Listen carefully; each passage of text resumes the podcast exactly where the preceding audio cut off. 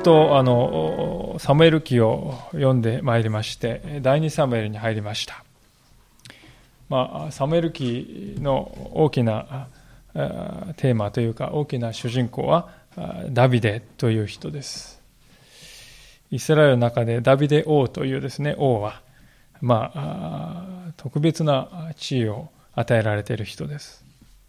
で今日の箇所はそのダビデ王の人生にとって非常にこうターニングポイントとなったところです。サムエル記の第一サムエルのですね、えー、まあ後半はダビデのこの逃避行の話ですよね。サウロに追い回されて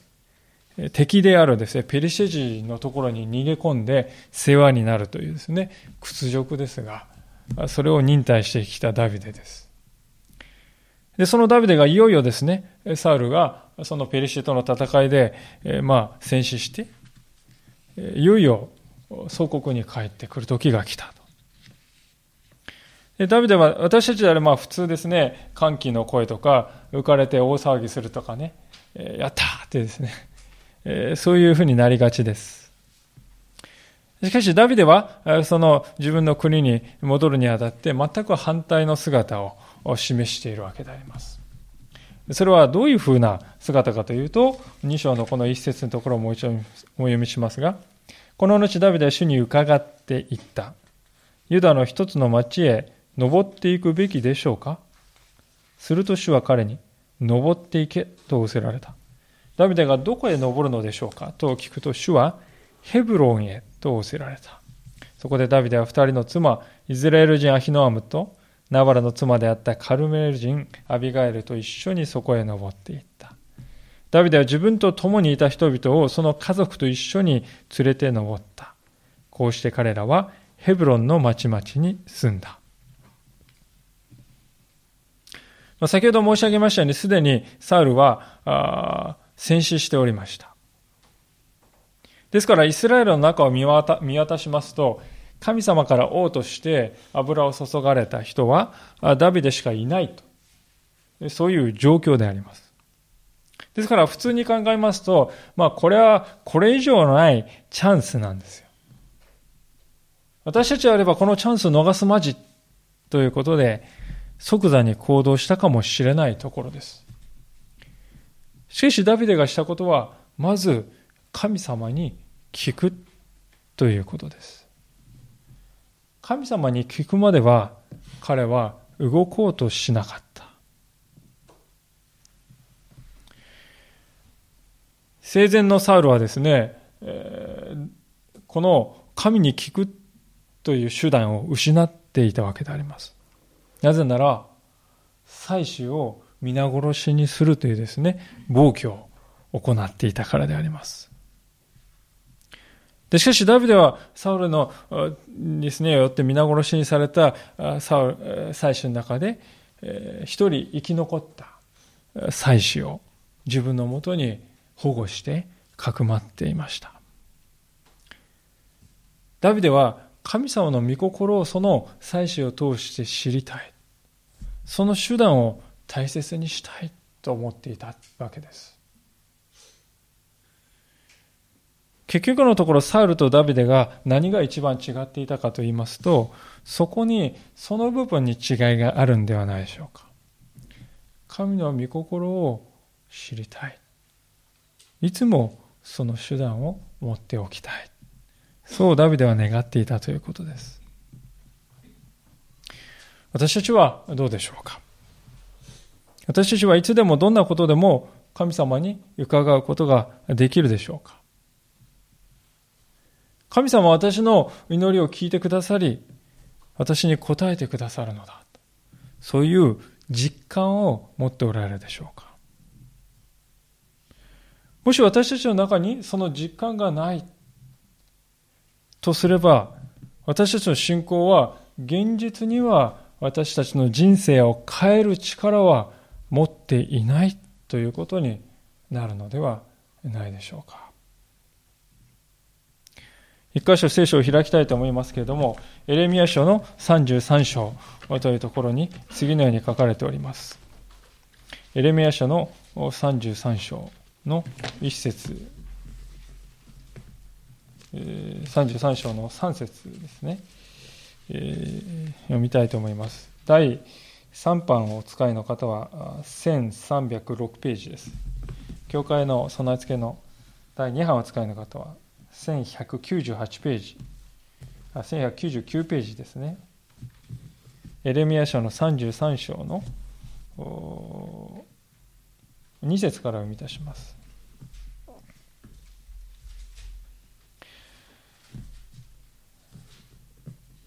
第2版では1199ページ、第3版では1306ページです。お読みします。地を作られた主、それを形作って確立させた主、その名は主である方がこうせられる。私を呼べ。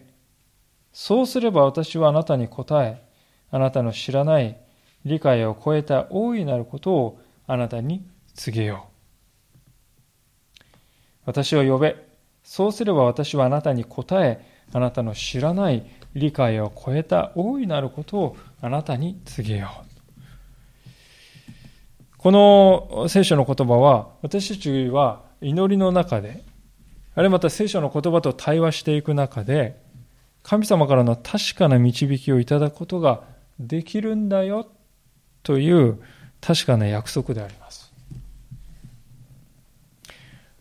で、大事なことはですね、私たちにこの約束が与えられていて、じゃあ実際に神様の言葉が、答えが与えられるときに、それに従う気があるのかどうかということなんですね。ダビデとサウルも祈りはしたわけですが、しかし決定的な違いは、従う思いを持っていたかということであります。サウルは御心を確かに求めはいたしましたが、しかし求める前から彼はすでに答えを決めてかかっていたということです。ダビデはそうではありませんでした。ここに書いてある、今日の先ほど書いたですね、えところがまさにそうではないでしょうか。私はこの町がいいんだ。ここに行きたいんだ。だからここに神様、なんとか送ってください。なんとかしてください。そういうわけではなくて、ダビデは、行くべきでしょうか？行かないべきでしょうか？そこからまず伺う。行くべきだと答えが与えられたら、ではどこなのでしょうかこれは神様の言葉に従おうという思いを持って祈っている人の姿ですよね。ダビデは神様の答えがなければ決して動かないという人でありました。先ほど、ダビデはサウルに追い回されてね、本当に大変な中にあると言いました。まあ、すでに見てきたわけですけども、ある時、そのダビデが隠れている洞窟の中に、たまたまそこを通りかかったサウルが丸腰で、護衛もなく一人で、まあ、用を足すために入ってきた。で、ダビデの部下たちはね、もう声を殺しながらも色めきたってね、これこそが千載一遇の神が与えた好機です。今こそ討ち取ってくださいって言っても、やい、ワインね、やいのやいのとこう、ダビデを促すわけですけど、代々一人でですね、彼らを抑えて。これ以上ないほど完璧な機械だ。人間の目にはもうこれは神が与えたとしか思えないでしょうってみんな言うわけです。しかし、いや、そうではない。私は神様からこの人を打ち取れとは言われていないし何よりもこの人は神様から任命された王ではないか神が任命した人を私は手をかけることなどできないそう言って彼はダビデに指あごめんなさい、えー、サウルに指一本触れなかったダビデは従う心を持って神を求めていましたある仲介者がですね、ですから次のような名言を残しております。それはこういう言葉であります。従順は最後のフロンティアである。従順は最後のフロンティアだ。そういうわけですよね。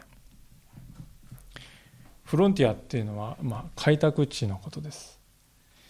アメリカがですね、あのコロンブス以来、アメリカ大陸がまあ、開拓されていく中で人々は東海岸から入って徐々に徐々に西へ西へとですね、フロンティアを求め続けて進んでいきました。100年以上かかって西海岸に到達したわけでありますけれども、私たちにとって従順というものはですね、ある意味では永遠のフロンティアなのかもしれない。そういう意味が先ほどの従順は最後のフロンティアだという言葉に残されて見え隠れするように思うんです。私たちは従順を求めている。しかし、いつまでたってもそこに到達し得ないえ。従順というものはいつまでもフロンティアであり続けるっていう、ね、それだけ私たちに従順とって従順ということは骨の折れる難しいことだと言いたいのだと思うんですダビデが聖書の中で稀有な信仰者として位置づけられているのはダビデが初めからそこに立っていたというところにあるわけです彼の優れていた点はですね、優れた戦略家であるとか、戦争に優れている腕力が強い、ね、えー、IQ が高い、そういうところにあるのではなくて、初めから従うという思いを持って歩んできた。そこがダビデとサウルの根本的な違いであったと言ってよいのではないでしょうか。さて、こうしてダビデはヘブロンに神様がですね、行け、ヘブロンだと言われて初めて動き出した。じゃあそこのヘブロンで一体何が起こったかということですけれども、サムエル記の第2に戻りますけれども、2章の40、えー、あごめんなさい、2章の4節のところを意味しますが、えー、そこへユダの人々がやってきて、ダビデに油を注いで、ユダの家の王とした。こう書かれております。ユダの人々ってユダ部族ってね、イスラエルの十二部族の中で、ユダ部族という一番大きな部族ですね。ダビデの、いわゆる、なんていうでしょうか、同じ部族ですね。これ自体は確かに喜ばしい出来事なんです。でも裏を返しますとね、ユダの王としたということは、イスラエル全体の王ではないっていうことですね。もどかしい状態です。しかしもどかしいんだけれども、ダビデはここでなんだと言ってね、腐ったりはしなかったんです。むしろこの背後で何が起こっていたかというと、イスラエル民族の子孫、ごめんなさい、先祖である、始祖である、アブラハムに与えられた約束が成就していました。それはどういう約束かと言いますと、あなたから王たちが出てこようと。神様創世記の17章で語っておられる。その予言がこの瞬間に成就していた。また、ヤコブがですね、あのヤコブが臨終のとこで自分の子供、息子である12人の、後にその12人からイスラエル12部族が出るわけですが、その中で特にユダに対して語った言葉が、創世紀49章の10節に書かれておりますが、それはこういう言葉であります。王権はユダを離れず、統治者の杖はその足の間を離れることはない。ついには白が来て、国々の民は彼に従う。王権はユダを離れず、統治者の杖はその足の間を離れることはないと言い残してヤコブは天に帰っていきましたね。まさにその王権がこのユダの子孫であるところのダビデにおいて成就したというのがこの時なのであります。ですから私たちが覚えたいのはですね、私たち人間の目からしますとね、まだろっこしいんですよ。こう、父としてね、物事は進んでないじゃないかって。そう思える瞬間って確かにあるんです。もうユダの王じゃなくてイスラエルの王にね、これだけ苦労したらなんでならないんですか、神様って言いたいかもしれない。でも、失望することはないんだということです。その私たちは気づかぬ背後で神様の約束というのは実に着々と進展しているのだということです。で私たちが信仰の目を持って物事を見ていくときに神様の約束がなっているということが分かるようになっていく。ですからある仲介者が次のように語っております。ダビデがここで、神の導きと力力とに完全により頼む、忍耐深いしもべとして描かれているように、聖書が進んでいく道も、ついにはダビデの遠い子孫であり、道地の、道地の導きと力に究極的にな信仰を表したお方、すなわちメシアへと私たちを導くのだと。ダビデがここで神様の導きと力に完全により頼んで生きていた。それは何を表しているかといえば、やがて天の道地に完全に究極的により頼んだイエス・キリストというお方へと至らせる。その姿を私たちに示しているのだということですよね。イエス様の救いというのは本当に私たちの思っているようないわゆるね救いとはまるで異なっておりましたね。英雄が来て力強い腕力と、ね、で敵を一掃してそして窮地に陥っている者を救い出し歓喜の声を出してですね英雄として人々が拍手喝采する。イエス様の救いというのは全くそことは反対であったわけですイエス様は忍耐された。忍耐深い神の力と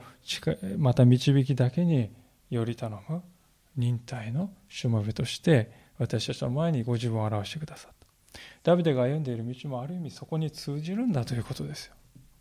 でそれは私たちの人生にも通じるんだということです。私たちの人生の中で、えー、一朝一夕にですね物事がバーンと進んでほしいというのが誰もの願いですがしかし神様のご計画というのは往々にして私たちのその思いとは別のところにあるのだ。しかし慌てる必要はない。失望落胆する必要はない。その姿を私たちはダビデの姿からまた学ぶんではないかと思うんです。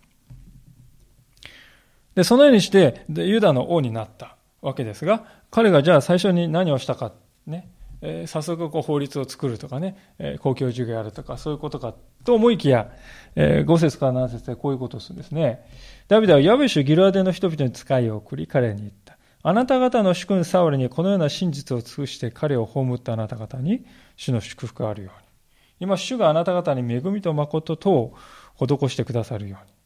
この私もあなた方がこのようなことをしたので、善をもって報いよう。さあ、強くあれ、勇気のあるものとなれ。あなた方の主君サウルは死んだが、ユダの家は私に油を注いで彼らの王としたのだ。ヤベシ・ギルアデの人々がですね、サウルに対し異常な忠誠心を示したことが第一サムエルの31章の11節のところに彼に書かれているわけです。このヤベシュ・ギラデの人々のですね、サウルに対してした、まあ、死んだ後のサウルに対してしたことというのは、第一サムエル記ね、悲惨な展開が続いていく中です。こう一種のこの、なんていうか、ほっとする花のような場面です。彼は以前自分たちの町の危機を死に物狂いで救ってくれたサウルに対して恩を忘れませんでした。そしてサウルのが討ち取られてその遺体が恥さらし、恥をですね、城壁にさらされているという話を聞いたら、命の危険を冒して、その亡骸をペリシテ軍の真ん中まで入っていって、取り戻して帰ってきて、手厚く葬ったと。その出来事が書かれております。ダビデは彼らのですね、そのような忠実さというものに感銘を受けて、そしてここで祝福の言葉を送ったのであります。人間の歴史をですね、振り返りますとですね、王朝がこう変わるタイミングっていうのは大体ですね、新しい王朝によって前の王朝のですね、関係者っていうのはもう一掃されてしまうのがほとんどです。ましてダビデはですね、サウルにこれまで命を狙われてきて、もう絶対絶命であと一押しで死ぬっていうところまでね、追い込まれたんですよ。ですから普通の感覚だとサウル王家をですね、憎んで仕返してやろう。そう考えてもおかしくはない。ところが彼はそのサウルに対して忠誠を示したヤベシ・ギラデの人々のしたことを称賛したんです。普通はありえない対応です。しかしこのことを通してダビデは私はサウルの死を本当に痛み悲しんでいるのだと。言葉だけのものではない、表面的なポーズではない、本当に痛み悲しんでいるのだ。そして私はサウロの王位を奪い取ろう、王位散奪者などではないのだということを示そうとしたのであります。その一方でダビデは、サウルは確かに亡くなったのだ。そしてユダの家はすでに自分を王としたのだという事実もあるんだよ。同時に伝えます。その上でダビデはヤベツ主ギリアデの人々に紳士として協力してほしいのだ。を求めたわけであります。私はこのダビデの姿はですね、人の心をつかむリーダーシップ、まあ、企業においてもね、家庭においても人の心をつかむリーダーシップというのはどのようなものであるかということについてですね、良い示唆を与えられるように思うんですね。私たちは時に人のこの失敗をあげつらうことでね、あの人よりは自分の方が優れているって。相対的に自分が優れているというところに立とうとしてしまいますね。しかし、そのような方法は反感を招くばかりか、私たちのね、自身に対の品位に対する疑問をね、人々に抱かせる。その点で全く逆効果だと思います。ダビデがしたことは反対でありました。彼は、まず相手が大切にしてきたものを認めるのです。相手のうちにある良きものに目を留める。悪いところはいくらでもありますが、しかし、良いところに目を留めて、それを心から評価するというところから始めるわけです。でその上で事実は事実としてありのままに告げて、そして真摯として協力してほしいと頼む。そして、もし協力してくれれば、報いは惜しまない。そう約束するんですね。微妙な関係にある人間関係っていうのは私たちもあると思うんですね。でそういう人に対してダビデがですね、本当にこのような優れた交渉術を持っていたと。なんでこういうことができたかと言いますとね、一重に、それは敬意だと思うんです。人を糾弾して終わり、あるいは無視して終わり、その両極端ではなくて、敬意を持って人を偶すると。そこに彼がこのようなことを成し得た鍵があるんではないかと思うんですね。で、そういうふうなですね、ダビデの願いでありましたけれども、まあ、ヤベシ・ギラでの人々がどう返事したかっていうのは書いてありませんが、まあ、それとともに、サウル軍の本陣がダビデという人をですね、どう捉えていたか。まあ、その彼の思いは届かなく、また虚しく退けられてしまったようでありますね。8節から9節一方、サウルの将軍であったネルの子アブネルは、サウルの子イシュボシェテをハナイムに連れて行き、彼をギルアでアシュル人、イズレエル、エフライム、ベニヤミン、全イスラエルの王とした。今読んだ箇所のですね、主語は誰でしょうか？それは、アブネルです。ダビデが王とされたのはサムエルによりました。つまり、神様ご自身が任命したんです。しかし、イシュボシェテの場合は、アブネルが任命しています。アブネルの軍人としてのその能力に全てがかかっているんだということなんです。つまり全く人間的な王位でありまして、事実上アブネルの傀儡政権とさえ言ってよいと思うんです。しかも彼が王となった場所もですね、実に象徴的ですが、マハナイムという場所ですが、これはヨルダン川がこうありますとですね、ヨルダン川のこの東側の地域なんですね。で、ヨルダン川のこの西側はどうなってたかというと、ペルシテ軍がこう、ね、地中海の方から攻めてきて、もうほとんど占領されている。ですから、このヨルダン川の東側の危険の少ない安全なところをということで選んだんですね。実際、この時イシュボシェテ軍に残されていたのは、旧説にあるようにギルアデからベニヤミン族の地域まで、わずかなところです。で、それも多くがペリシテ人の脅威の中にさらされていた。にもかかわらず彼らはイシュボシェテのことを全イスラエルの王だよと言って主張したということです。これは皆さんダビデのやり方とは本当に大きく違っているんじゃないでしょうか。ダビデはまず登っていくか行かないかから始めた。そしてどこにすべきかということをまず神様に伺いました。そして神様が示されたところにその通りに登りました。一方、このアブネルとイシュボセテは全くの人間的な動機で自分の拠点を選びました。ですから、この両陣営の間にはですね、本当に明確なこのコントラストがあるわけであります。で、聖書はですね、このように対照的なコントラストを通して、私たちに何をね、えー、語りかけているかと言いますとね、つまり、それはイスラエルの王に求められているのは、一体何なのかということなんです。結論から言いますとですね、それは、神を王として生きるということであります。その点で見ますと、ダビデとイシュボテテの姿というのは実に対照的ではないでしょうか。ダビデは王となるにはもう絶好の好機でありました。もう今すぐ行動した方がいいって誰もが思うところでしたけども、まず神様に聞かなければ何事もしない。それはダビデが主こそ王なんだと。そう考えていたからであります。ダビデは自分の行動を通してですね、神こそが王であられるのだということを行いで示しているんだということです。クリスチャンの歩みの原則というのはまさにここにあるんではないでしょうか。三位一体の主なる神を王として生きていくということ。それが私たちがクリスチャンになるということです。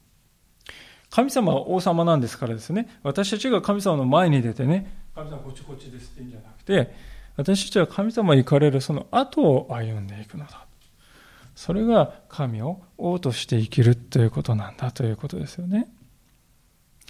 まあ、しかし、イシュボシェテの場合は全てがですね、人間的に決まっているわけです。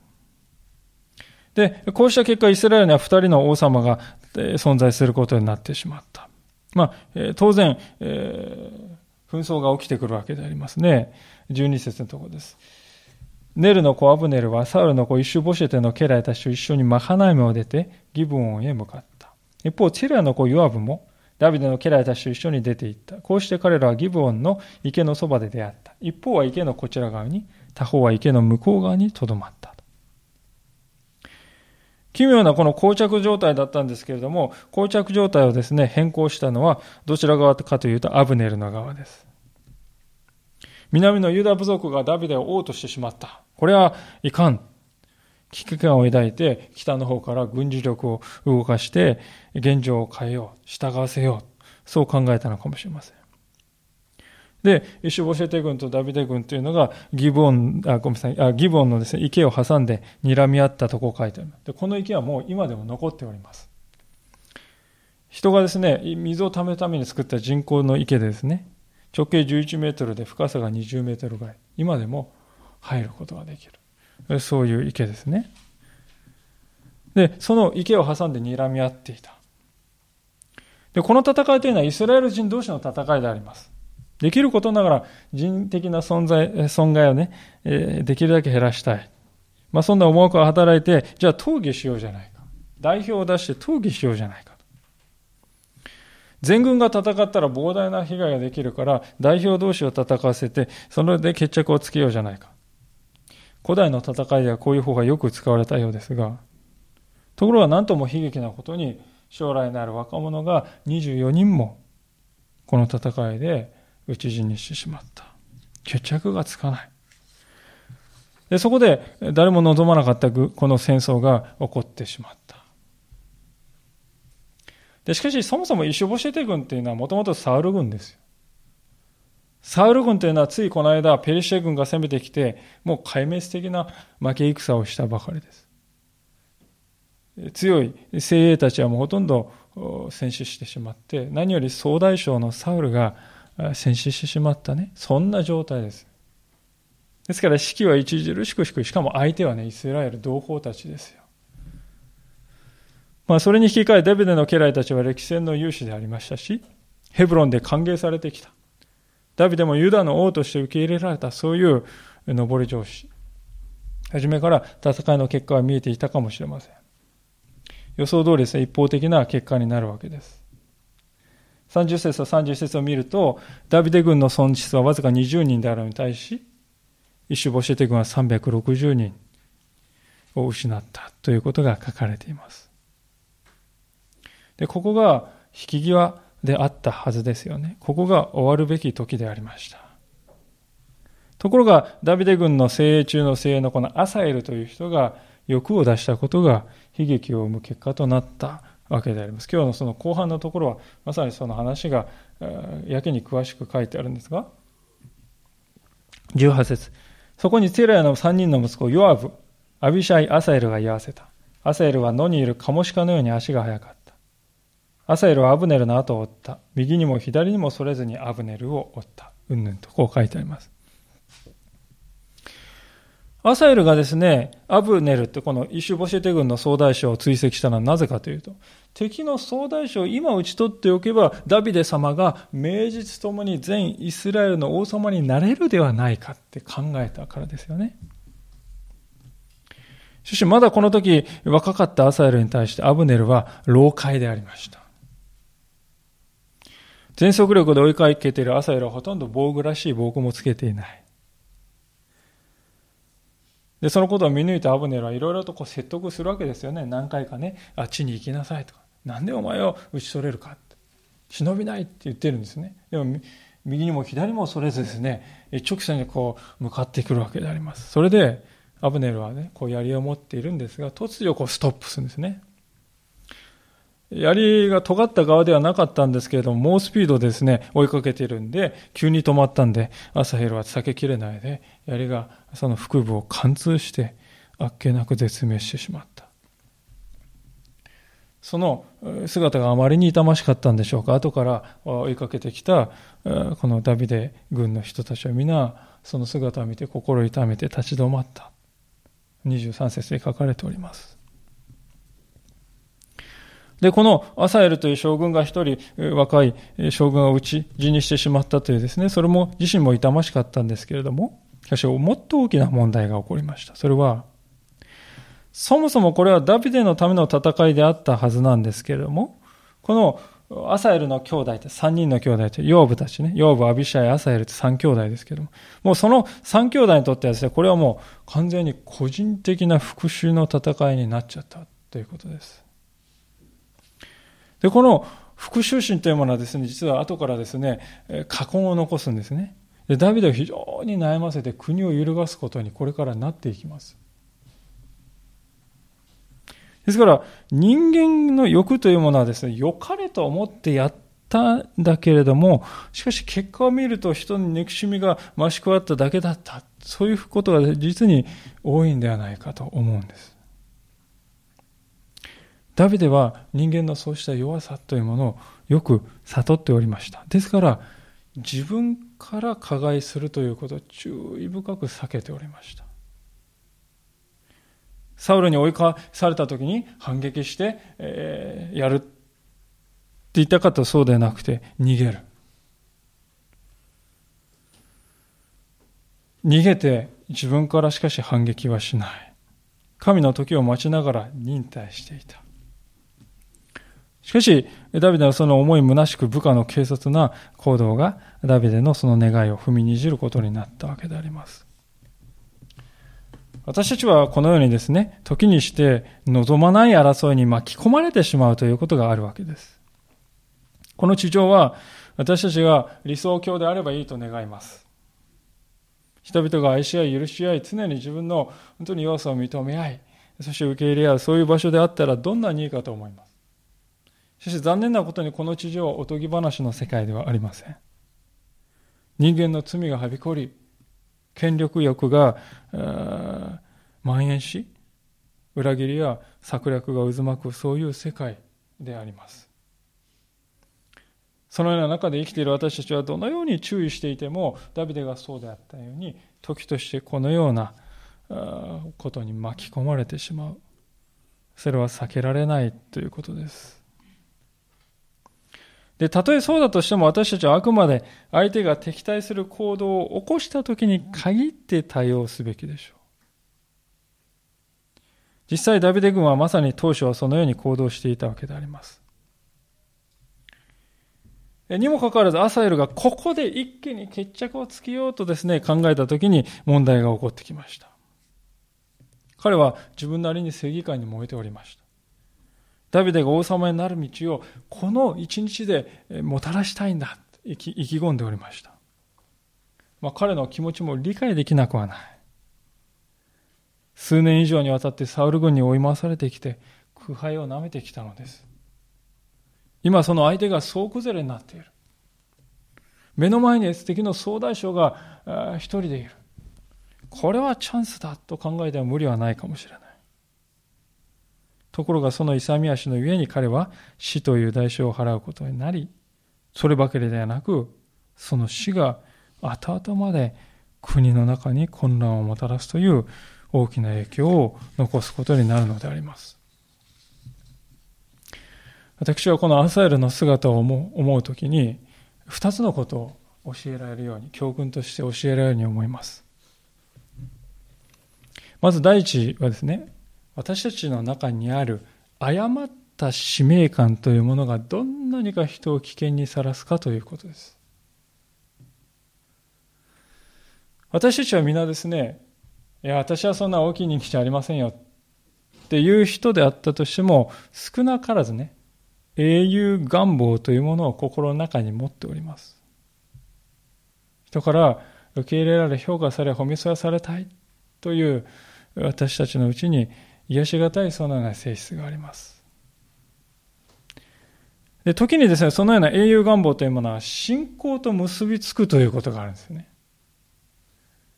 でそうなると非常にこう厄介なことになります。思い出していただければと思うんですけど、昔ですね、サウルがまさにその信仰と英雄願望が結びついたですね、落とし穴に陥った、そういう姿がですね、えっ、ー、と、第一サムエルの15章というところに書かれております。ちょっと数十ページぐらい戻っていただいて、第一サムエルの15章の20節であります。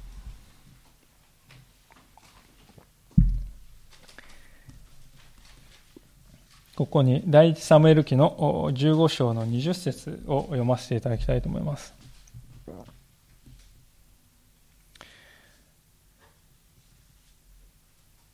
まあ、19節から読みします。あなたはなぜ主の御声に聞き従わず、分取り者に飛びかかり、主の目の前に悪を行ったのですか？サウルはサムエルに答えた。私は主の御声に聞き従いました。主が私に授けられた使命の道を進めました。私はアマレク人の王アガグを連れてきてアマレクを整絶しました。これはどういう場面かと言いますと、神様が全てを整絶しなさいと命じられたアマレク人の財産。その財産の一部をサウルが惜しんでね、サムエルが与えた命令に従わないで、こっそり残していた。そのことを預言者サムエルに知られて、咎められている、そういう場面です。で注目したいのは、サウルはですね、ここで自分では良いことをしたんだと思っているということです。神様のためにやったことだってね、思っているわけであります。ですから彼は、私は主の御声に聞き従いました。ね。そして主が私には授けられた使命の道を進めたんだって言うんですよ。言い張るんです。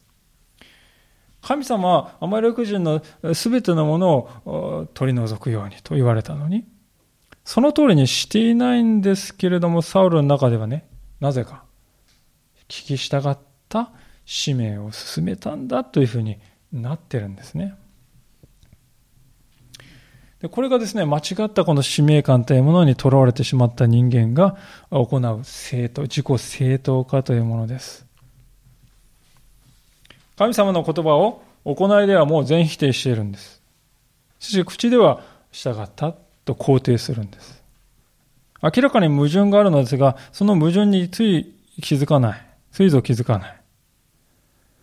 で、なぜかと言いますと根本的なところで彼の心の中に、神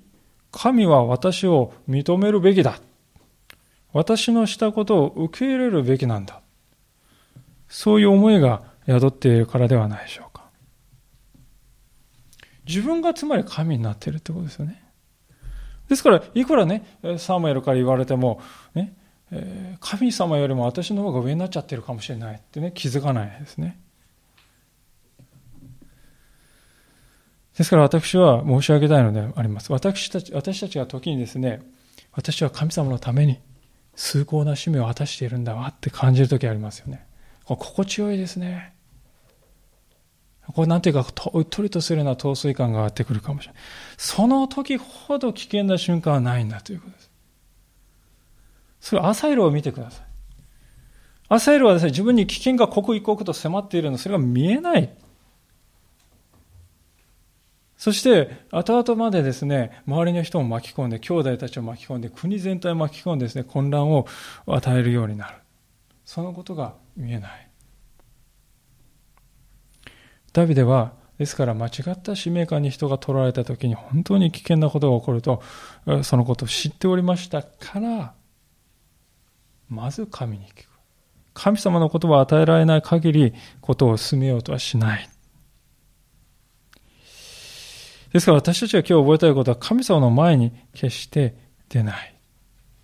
そのことを本当にしっかり刻みたいと思うので、それは私たちを守る道であり、また私たちの周りに人々をも守ることになるんだと、ぜひ覚えたいわけです。最後に、アサエルのこの姿を通して与えられる教訓の第2番目のことを見て、今日のお話を終わりたいと思います。それは、神の時を待とうとしないということから来る危険であります。アサエルの心はですね、この時、今こそが好機だという思いにもとらわれてしまっていました。第2サムエル2章の19節見ますと、アサエルは右にも左にもそれずにアブネルを追いかけ追跡していったと書いています。右にも左にも備えて一直線に向かっていた。ね、これは熱心なんだな、ね。いやすごい忠誠心だなって美徳だなってこう考えることもできるかもしれない。しかし私はむしろこれは状況が見えなくなっていたんだなというふうに思えてならないんです。明らかにアサエルは冷静さを失っていた。あと少し数メートルですね追いすがれば打ち取れるんだって高揚感ですよ。その高揚感がですね、相手のアブネルの恐る恐るべき、ね、能力を見誤らせていた。し命という値のつけられない対価をアサエルに対して払わせることになってしまったわけです。人間というものは、その目の前にあるものがですね、簡単にできそうであればあるほどね、待つっていうことが苦手になりますね。神の時を待つのもまどろっこしいんですよね。そういう瞬間が私たちにも情け容赦なく訪れます。解決、それすぐそこにある。そこに手を伸ばすだけですよ。神様の手を煩わせる、そんなことしなくても私がやりますよ。そういう思いがね、心をよぎって、で、そして行動してしまう。そして、手痛い刈り取りをするわけです。私私たちがです、ね、サムエル記を読んできてダビデという人の姿に対してです、ね、本当に教えられる一つのことはですねダビデという人が待てる人だったということだと思うんですね。ダビデはですね現状を変えようと思えば変えられるタイミングっていうのはもう無数にあったんですね。先ほど言った洞窟の中でサウロをね一撃でこう確実に打ち取れる瞬間も一度だけでね二度までもある。にもかかわらず彼は待ったんです。その姿はですね、どうでしょう。今ここで決着をつけてやるんだと意気込んでいるアサエルとは何と対照的でしょうか。聖書を私たちが初めから見ていきますと、信仰を持って生きるということはね、待てる人になるということなんだなということをね、その思いを強くします。アブラハムがあなたの子孫からすべての人々が祝福されるという神様の約束をいただいてから実際にその約束の成就であるこのイサクを赤ちゃんとして腕に抱くまで25年の歳月がかかりました。モーセが胸に使命をですね抱いて同胞を救うんだという思いを与えられてから実際にですね彼がその群れの指導者として召されるために40年間の時がありました。イエス様も12歳の時にはすでにご自分が神の御子であるということを自覚しておりました。しかし実際にイエス様が人々を教える働きに出られたのは30歳の時。18年の歳月が流れております。ダビデもゴリアテをですね倒すという偉業を成し遂げましたね。ここで一気にのし上がって数年で王になるっていうパターンもあるかもしれない。しかし全体のイスラエル全体の王になるためには20年近い歳月が流れました。神様のご計画というのは時にね全てがそうだとはもちろん申し上げませんけど時にこれだけのスケール感の中で実現していくんだということを今日私たちはしっかり心に留めておきたいのであります。私たちはしかしゴールが見えない。そういうふうにですね時に思ってしまいます。でもどうでしょうか？マラソン選手がですねこう走っております。10キロ地点に来ました。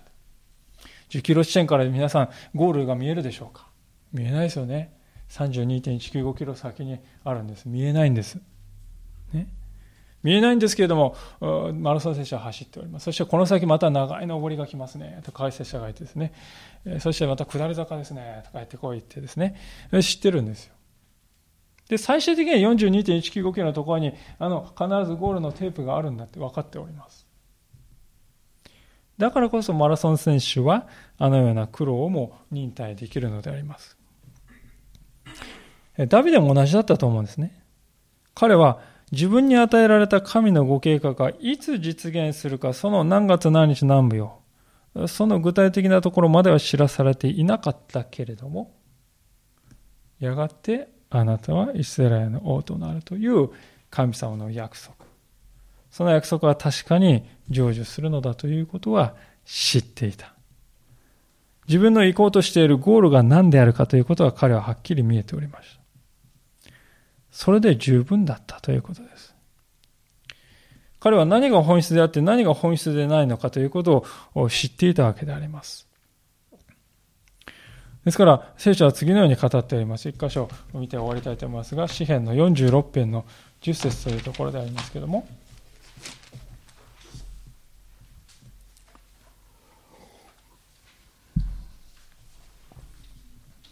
えー、第3版で951ページ、第2版で872ページであります。詩篇46編10節であります。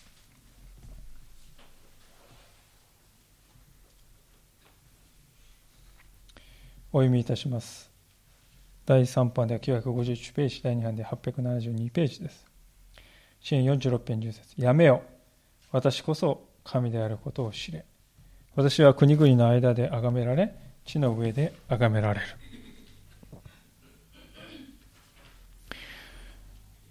もしですね、皆さんの中で神様が見えなくなってるな、神様が全てをちょうどよく導いてくださる、そうは思えないな、そのような時に神様はですね、私たちに向かってやめよとこう言うんです。あなたのしていることを一旦脇に置いてみなさい。そして神様やれます。あなたの神は誰ですか？あなたの神はあなた自身ではありませんか？他の何かがあなたの神になっているんではないですか？あなたの神は私なんだ。他の何者でもない。私があなたの神なんだ。そのことをもう一度悟り認めるところから始めていきなさい。そういうふうに神様は語っているんではないでしょうか。私たちはその地道なプロセスというものをすっ飛ばしてつい動きたくなりますね。崇高な使命を果たしているんだと思うとなんとなくいい気持ちになっております。待つことは退屈だし面白みを感じない刺激がない。でもその結果何が起こるか。それがアブネルやアサエル、そして私たちの現実の姿であります。ダビデだけが一人その危険を悟っていたように思います。私たちは今日ですから何を学んだのでしょうか。神様は何を教えてくださったでしょうか。もう一度御言葉を心に刻んで新しい習慣それぞれのところに勇気を持って使わされていきたいと思います。お祈りいたします。